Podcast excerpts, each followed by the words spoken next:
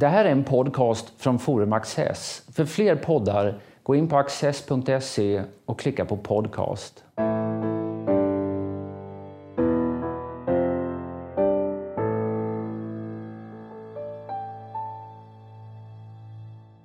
Välkomna till Studio Access. Idag ska vi prata om ett grannland, närmare bestämt Tyskland. Det är Sveriges största handelspartner, det är den dominerande kraften i EU, det är ett land som tar allt större plats på den internationella scenen men som ändå får väldigt lite uppmärksamhet i vår egen eh, debatt. Det har nyss varit val, vi väntar på att det ska bli en ny regering. Vad är på väg att hända?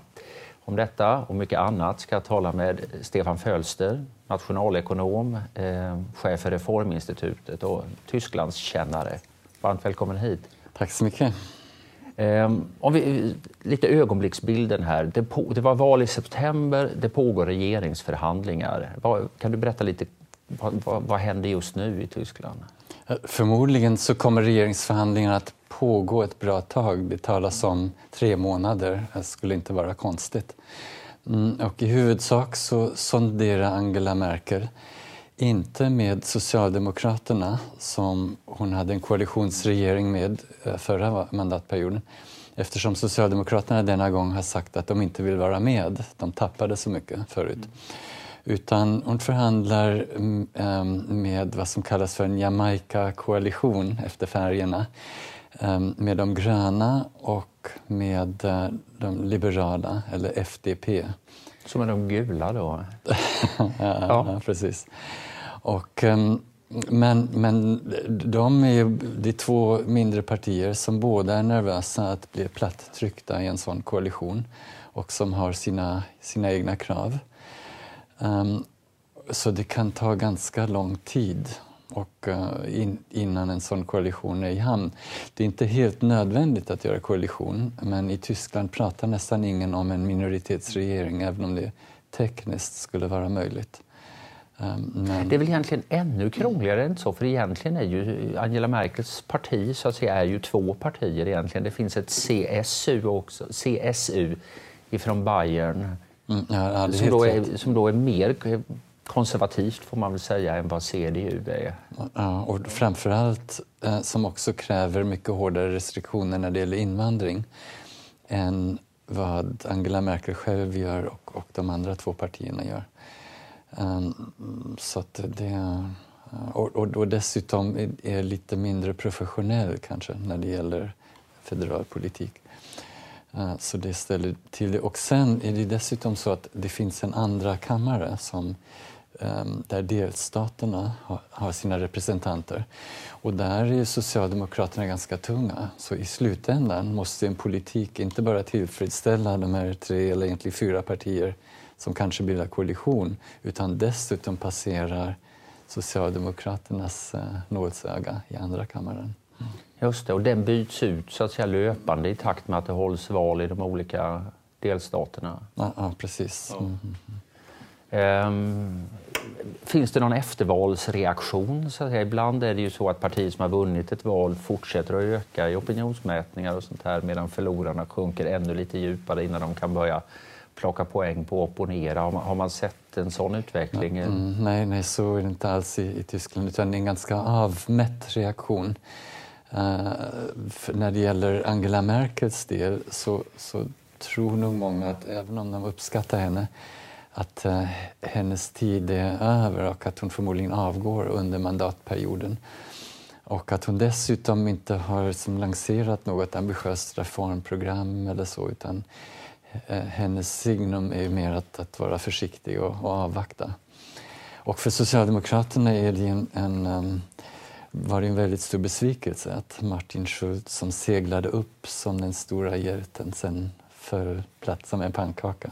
Så där blir det nog snarare en, eh, en bearbetning av uh, hur man kan återkomma.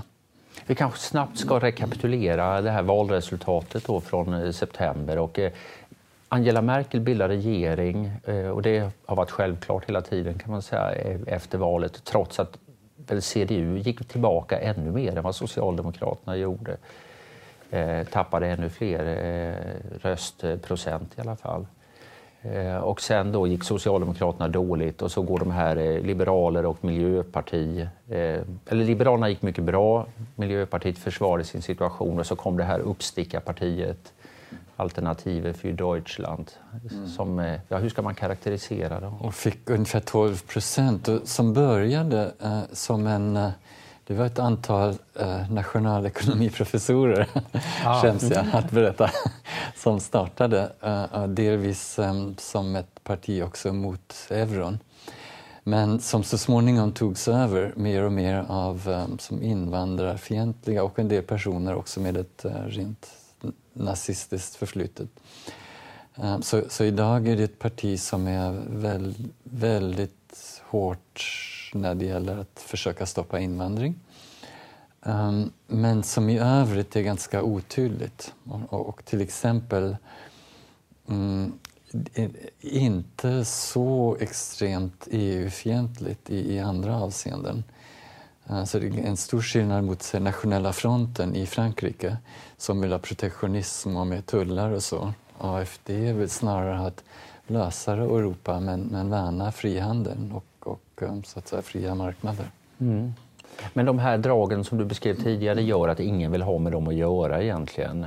Eh, så att liksom du har en situation, och på vänstersidan finns då de gamla östtyska kommunisterna i ett omvandlat parti som ingen heller egentligen vill ha med att göra. Så att liksom, på ömse flyglar finns det orörbara, i någon mening, eh, partier nu och så måste de övriga hitta lösningar i mitten. Ja, men det finns ändå en, en stor skillnad och det är att att de linker på vänstersidan de ökar inte medan det finns en stor nervositet bland de andra partierna att AFD ska fortsätta öka eftersom den opinionen mot, det kan komma nya flyktingvågor till exempel och, och den opinionen mot invandring kan öka.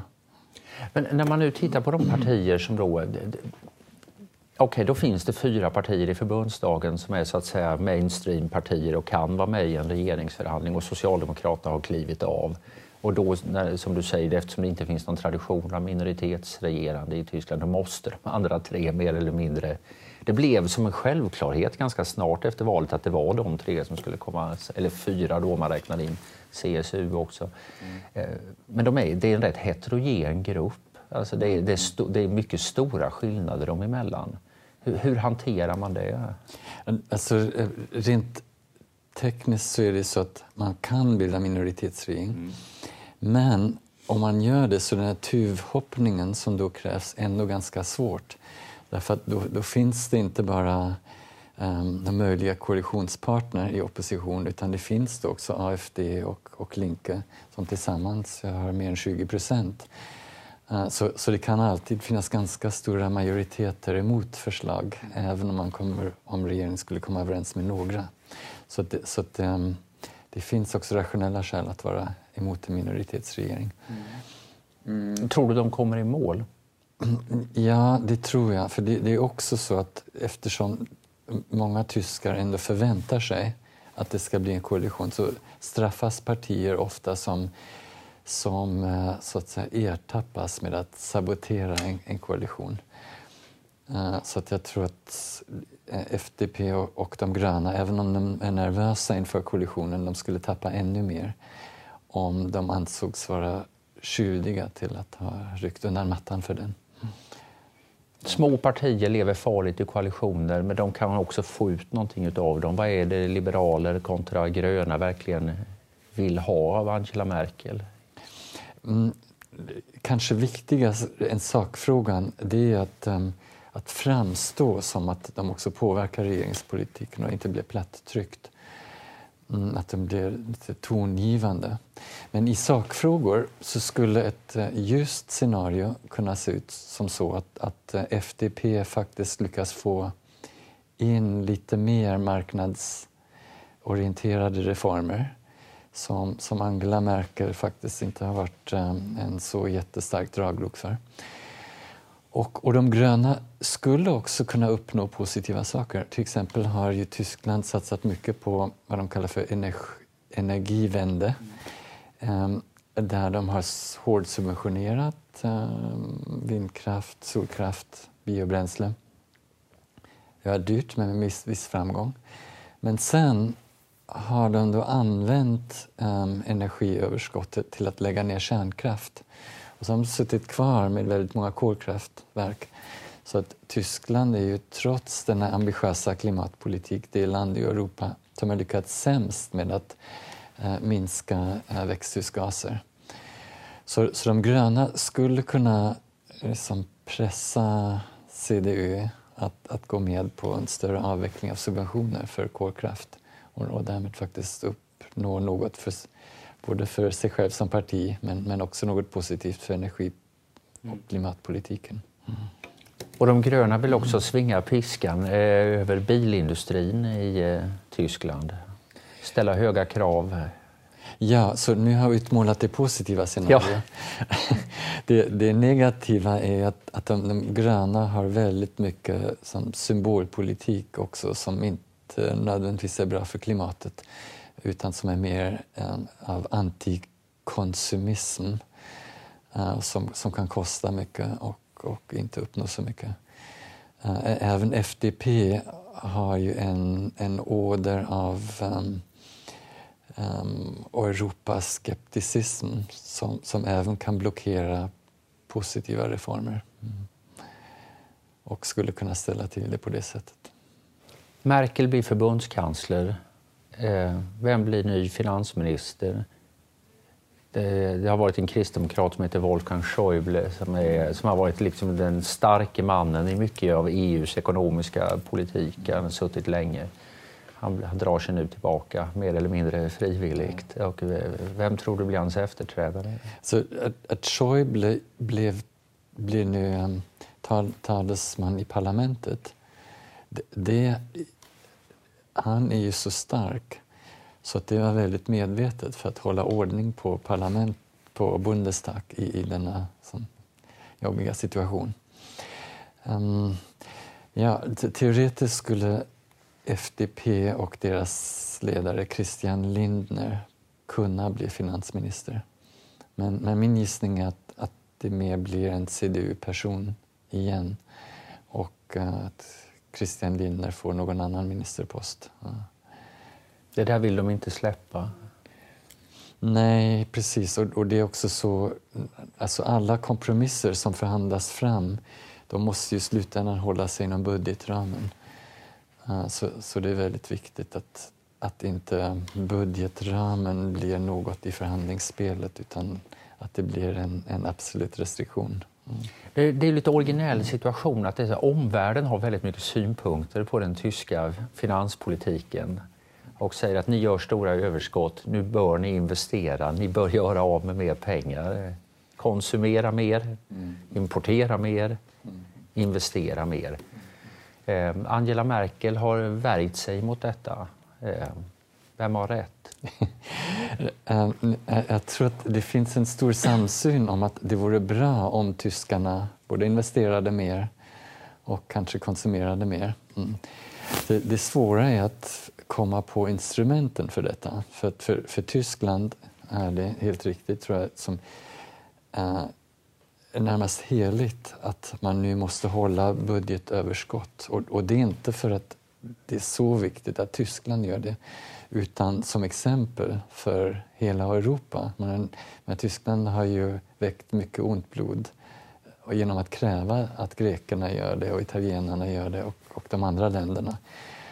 Eh, och, och det, dessa principframsteg som man ändå har uppnått riskerar man ja, om Tyskland börjar strunta i, i det egna regelverket. Mm. Nu finns det väl visst utrymme att spendera utan att bryta mot regelverket? Ja, li lite grann. Men, men eh, man har ju, Tyskland har ju skrivit in i konstitutionen att det alltid ska vara minst noll, eh, alltså budgetbalans. Och nu är det ju högkonjunktur. Eh, så för att man ska kunna inte hamna under noll i nästa lågkonjunktur så måste man ha ett visst överskott nu. Så, så resonerar tyskarna i alla fall. Um, alltså det instrumentet finns inte. Så, sen finns det kanske några andra instrument men, men alltså det är inte så himla lätt.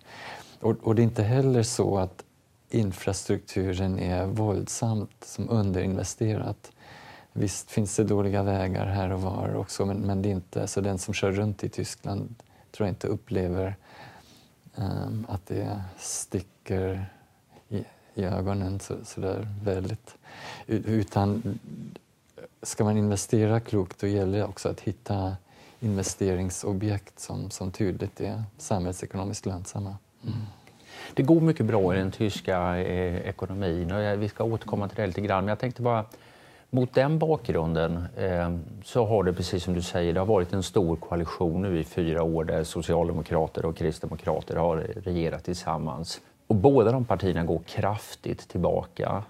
Fast det är de stadiga partierna, fast det råder högkonjunktur. Säger det här någonting om det är vanskligt alltid att tala i generella termer, men liksom tysk självbild, stämningen i det tyska samhället. Vad är, hur speglar valresultatet för någonting? Så hittills har det tolkats som följden av två krafter. Den ena är att um, um, som personer med arbetarbakgrund blir färre och färre, inte bara i Tyskland utan i hela Europa och att Socialdemokraterna går bakåt. Det är ett, ett uh, fenomen i de flesta länderna. Mm, men, och för, för CDUs del att Angela Merkel um, kanske inte tillräckligt tidigt såg att vågen av flyktingar blev för stor och delvis fel personer. Det började med syrierna men, men sen var det plötsligen många bangladeshier och alla möjliga som kom som flyktingar. Och, och det har en del tyskar inte som förlåtit henne för, även om, om hon svängt sen. Och, och, och det har så att gett AFD vind i seglen. Så, så, att det, ja, så om det är långvarigt eller kortvarigt så är det svårare att säga om. Mm. Kan man göra en halsbrytande jämförelse och säga att CDU har de är, det knapras på dem från två håll, så att säga. Från liberaler, marknadsliberaler i Fridemokraterna och ifrån de här nationalisterna i Alternativet för Deutschland. Är det precis vad som drabbat Moderaterna i Sverige med Centern ena, som tuggar på ena änden och. Sverigedemokraterna på den andra? Ser du en sån ja, parallell? Ja, det kan nog hända. Men man ska komma ihåg att, att FDP har ju på sätt och vis återgått till sin tidigare som mer långvarigt normala styrka. Eh, så sent som 2009 hade de också ett, ett väldigt bra val under Guido Westerwelle. Men, men eh, sen var de i koalition och blev plattryckta och, och hamnade helt utanför förbundsdagen eh, nästa val. Då. 2013. Mm. Så, så att um, den marknadsorienterade opinionen har funnits hela tiden. Och, och egentligen finns det inga tecken på att den växer uh, våldsamt. Mm. Utan tyskarna är, de tror ju mycket på so sociala, so, sociala maktwirtschaft mm. som, som inte är um, sådär helt fri marknad. Och, och delvis är det också så att de lyckas sköta en del statliga bolag som Lufthansa och Bundespost väldigt bra, så att de går bra. Så att det inte så pressande för många tyskar att privatisera nödvändigtvis. Eh, mm. När man använder jag vill gärna hänga kvar vid det där begreppet sociale Marktwirtschaft. Det är, en, det är en hel skolbildning kan man säga. Det är, det är dels en allmän politisk term men det finns också en sorts nationalekonomisk filosofisk skola som har med detta att göra, en lång eh, tradition. Och det grälas ibland om det där, vad är, det sociala i, det sociala Marktwirtschaft, är det att det är en mer socialliberal och mindre fri marknadsekonomi? Eller är det att den marknadsekonomin har socialt gynnsamma effekter? Mm, det är nog det att, att um, man eftersträvar en marknadsekonomi men det ska finnas tydliga ingrepp från stat, delstat, kommun för att um, ja, ge den ett um, vänligare ansikte. Och, och, det ser man på som arbetsplatsnivå. Det ska finnas personalrepresentanter, man ska ta hänsyn till människors sociala situation när man bestämmer turordning.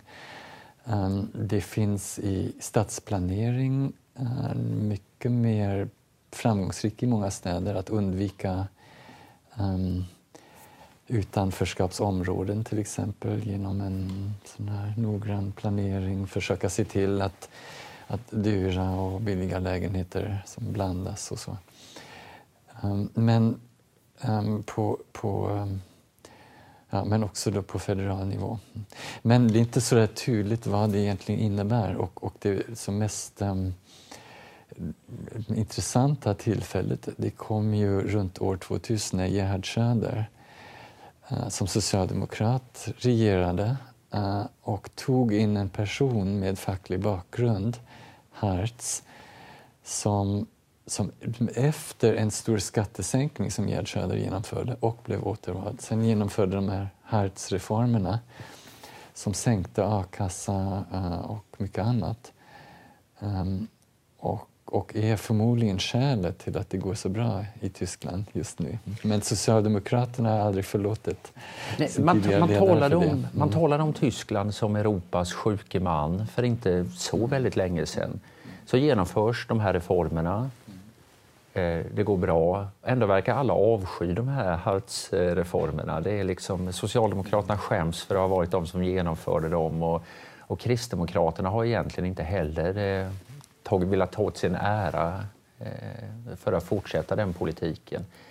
Ehm, hur viktiga har de varit för att det går, för att det går bra i Tyskland menar du och, och kommer de att visa sig beständiga? Så i, i ehm, som olika studier, nationalekonomiska studier, då säger man att ungefär hälften av uppsvinget för Tyskland beror på dessa reformer.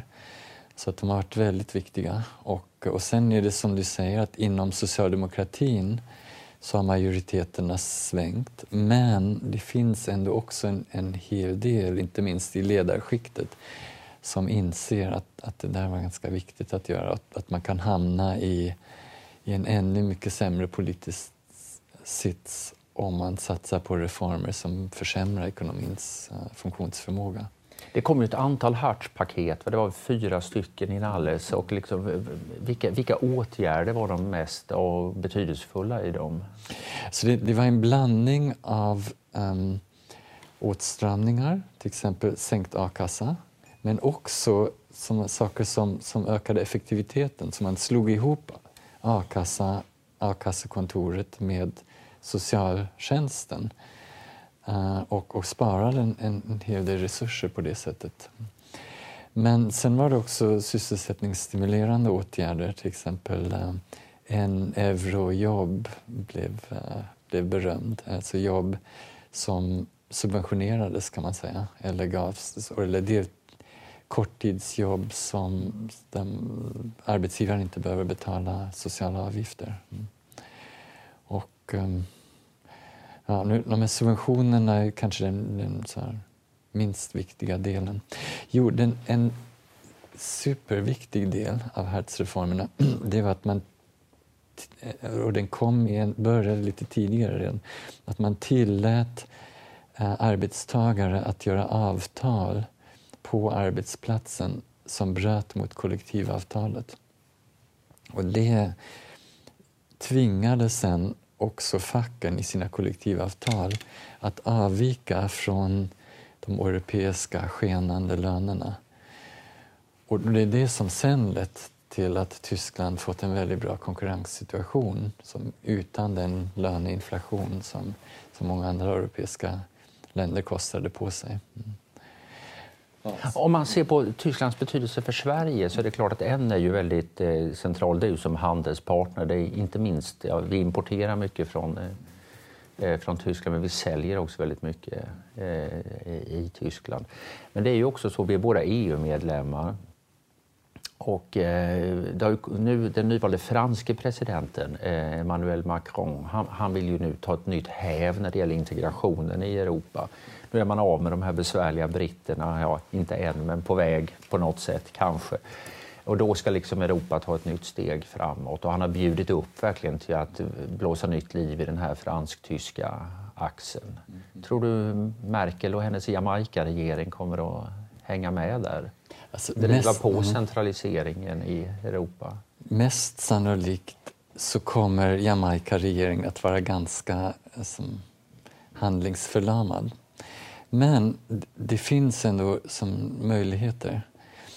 Mm, när Macrons förslag och även EU-presidentens Junckers förslag som kom nästan parallellt, eh, de kan ju se ut som Ehm, att EU ska få mer makt, att också eurozonen ska få en egen bud stor budget, eh, pengar att spendera. Ehm, men, men man måste också som är väldigt klart för sig att det kommer ehm, att mer pengar kan spenderas på länder som missköter sin ekonomiska politik. Det kommer Tyskland aldrig att gå med på. Eh, så varken CDU eller FDP eller jag tror inte de andra partierna heller. Eh, men det som Angela Merkel har sagt är att hon kan tänka sig en liten budget för eurozonen som bara kan gå till att som belöna eller stödja länder som reformerar. Därför att eh, alltså, så många tyskar de bryr sig inte så mycket om att kostnaden i det här ekonomiska läget. Men de är väldigt besjälade av tanken att um, det ska gå bättre för Europa. Så, så kostnader som, som leder till att um, länder reformerar mer, mm. och det, det tror jag kommer flyga. Men, men aldrig att någon annan ska få tillgång till pengar att ge till länder som, som um, slarvar eller missköter sig. Eh, förklaringen till att det går så bra för Tyskland det, det är ju dels den politiska förklaringar, att de har gjort reformerat på det sätt du har beskrivit, att finanspolitiken har skötts på ett bra sätt. Det är också att de har en väldigt stark, eh, inte minst industrisektor. Man talar om den Mittelstadt, mycket mellanstora företag som är eh, skickliga och, och driver på. Man talar om deras lärlingskultur som bidrar till mycket låg ungdomsarbetslöshet och sånt här. Och då tänker jag, du sysslar numera, vet jag, mycket med frågor kring robotisering, artificiell intelligens och sånt här. Vad händer med ett Mittelstand lärlingssamhälle i eh, robot AI-världen? Mm. Alltså, Tyskland har inte varit så särskilt bra när det gäller enhörningar eller digitalisering, startups och så. Eh, däremot så har industrin varit väldigt bra ändå på att ta den digitala tekniken till sig. Och det tror jag att de kommer få hjälp att de har hjälp av lärlingssystemet. Inte bara lärlingssystemet. Tyskland har ju lyckats lyfta sina PISA-resultat i samma takt som våra har fallit. Så, så det är mycket andra delar som bidrar till framgången. Men tyskarna själva pratar väldigt mycket om att de måste bli bättre på digitalisering. Mm. Och skulle de klara det också, ja, då blir de ju väldigt starka. Mm. Inrättas det nu nya lärlingsprogram så att du kan bli AI-lärling eller eh, åtminstone programmerarlärling? Ja, inte program, ja, inte Eller är det bara de gamla men, klassiska yrkena? Men, men, det är ändå så att inom industrin så, så måste... Ja, kan man säga att, att varje robot som man sätter dit, den måste ju så att säga programmeras för att göra det den ska göra. Och, och det gör dagens lärlingar och, och lär sig att göra. Sen, sen utvecklar de inte framtidens AI kanske. Um, men, mm. Avslutningsvis, din prognos är, låter det som att Angela Merkel kliver av någon gång under de närmsta åren? Ja, Kommer Tyskland att fortsätta ånga på som ekonomisk motor i och politisk stabilisator i Europa? Eh, jag tror under åtskilliga år faktiskt och, och inte mest beroende på eh, reformer eftersom det inte genomförs så mycket reformer nu utan mest beroende på att de faktiskt löser rätt många saker som skolresultaten mm. genom organisation på plats eh, snarare än de stora reformer som lyser med sin frånvaro nu. Mm. All right, vi får se. Stort tack Stefan för att du har varit med oss. Tack.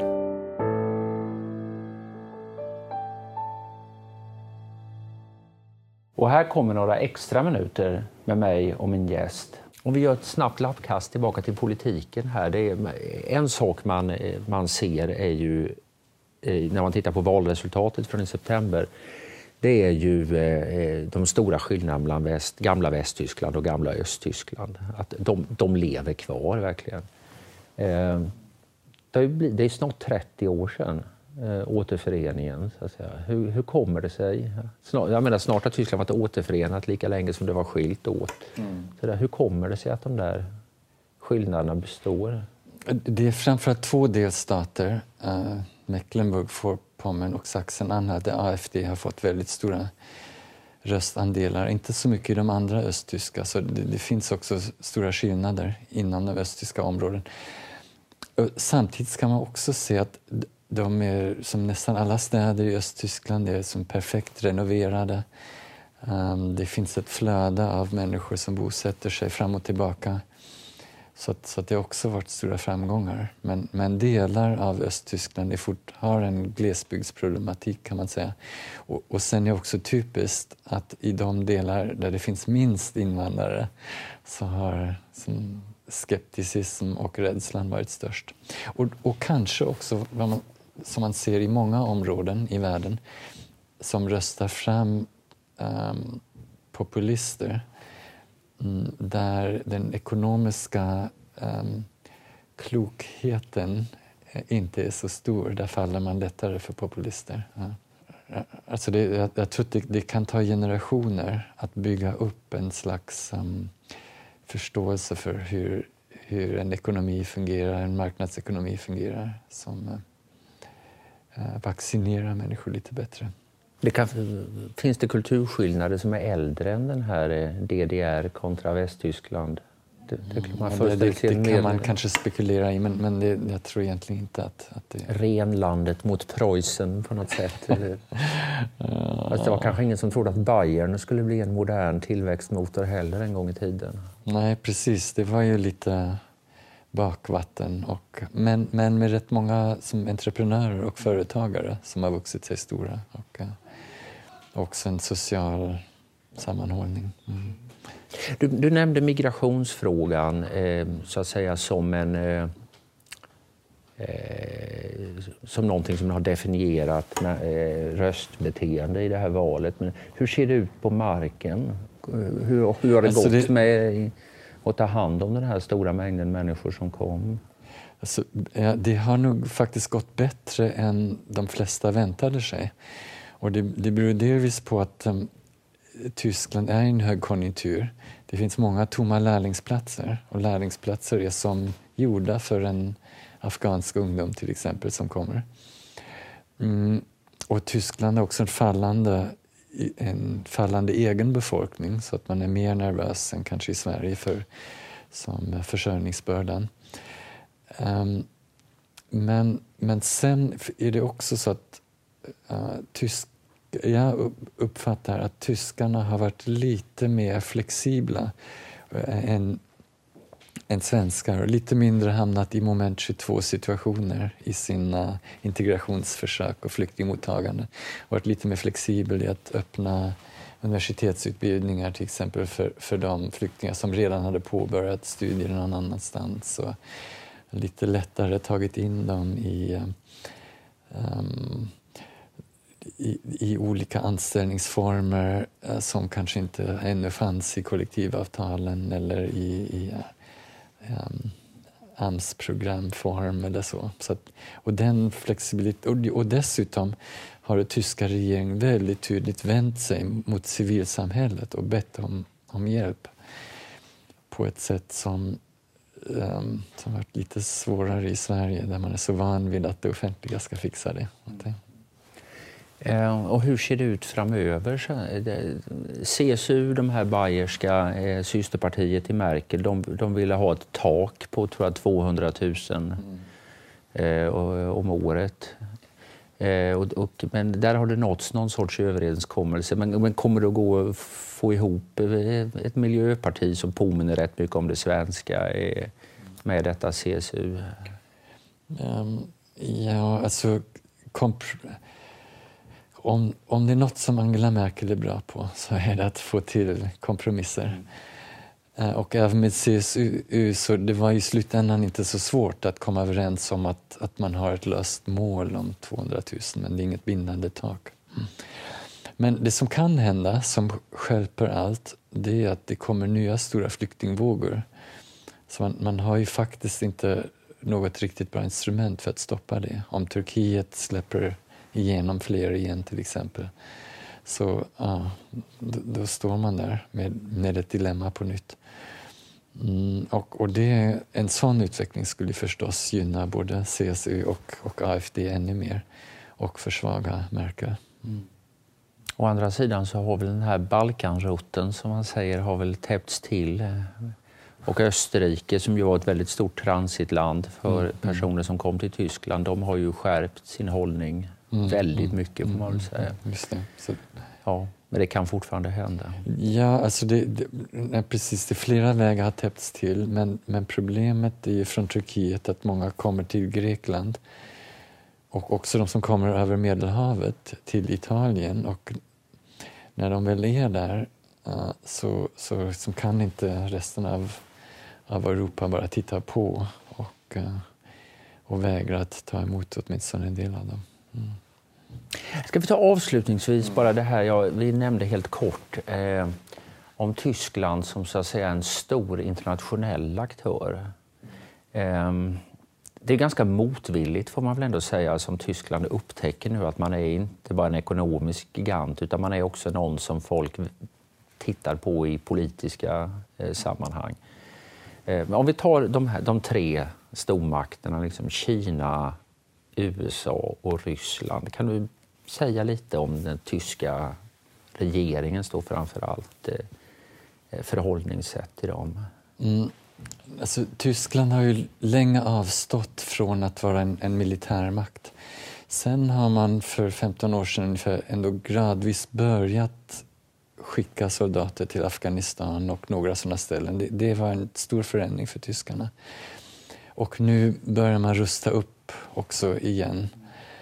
Um, men, men jag tror att de flesta tyskar de, de ser sina eh, alltså eventuella alltså deltagande på, på världsarenan inte som en styrka på det sättet, inte ens ekonomiskt som, som ger makt utan snarare i den här förmågan som Angela Merkel visar att, um, um, att liksom gång på gång förklara argumenten och skälen för och emot. Ungefär så som Angela Merkel ringde Putin säkert hundra gånger under Ukraina-krisen och, och, kanske misslyckades i slutändan.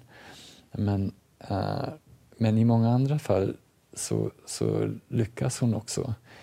Och, och, det är det som man ser också lyckas gentemot tyskarna. Att hon kanske inte gör något alltid, men hon förklarar väldigt väl vad avvägningen är och på ett ganska transparent sätt längs vägen. Och, och det är också en sorts maktmedel, som, eh, en klokskap som maktmedel som jag tror att de, de flesta tyskar tror eller hoppas på eh, i framtiden. Mm. Men om du mer konkret har, liksom, det, är, det är sanktioner emot Ryssland på grund av invasionen i Ukraina. Eh, kommer Merkel att vilja ha kvar dem? Eller kommer den nya mm. regeringen att vilja ha kvar dem? Ja, det är en intressant fråga därför att um, FDP av något skäl har sagt att, att de inte tycker att det är så viktigt. Och sen än mer um, också den nya österrikiska regeringen tycker inte det är så viktigt.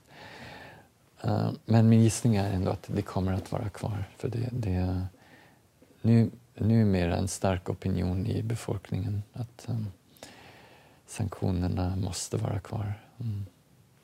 Därför att, och, och det, det, handlar inte bara om Ukraina längre utan nu senast handlar det till exempel om trollfabrikerna mm. som, som påverkar hela världen.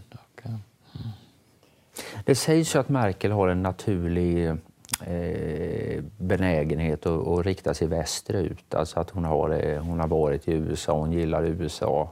Eh, eh men att med Trump eh, nu och med Brexit så, så blir läget lite annorlunda. Så att säga. Det, det uppstår så att säga, en dynamik som, som kan leda Tyskland till ja, kan, kanske till att försöka göra någonting tillsammans med Frankrike eller bredare på, på EU alltså jag tror inte hon diskriminerar så. Som, som jag nämnde så försökte hon verkligen med Putin och hon talar ju ryska också. Och, men men eh, ja, den riktiga strategin nu är samtidigt att uh, utnyttja läget och sluta närmare allianser med alla andra. Och, och det gör ju Tyskland väldigt aktivt nu. Det blev handels, ett väldigt fint handelsavtal mellan EU och Kanada till exempel. Mm. Um, med Kina finns många beröringspunkter, inte minst i klimatpolitiken nu och, och även om, om Kina inte är en, en demokrati så så, så finns det, alltså det, i frihandel också kan EU då med Tysklands stöd gå vidare med, med Kina. Och, uh, så så att jag, jag, tror att, att så problemen i relationerna med USA och Ryssland öppnar för, för många andra allianser. Mm. All right. Stort tack, Stefan.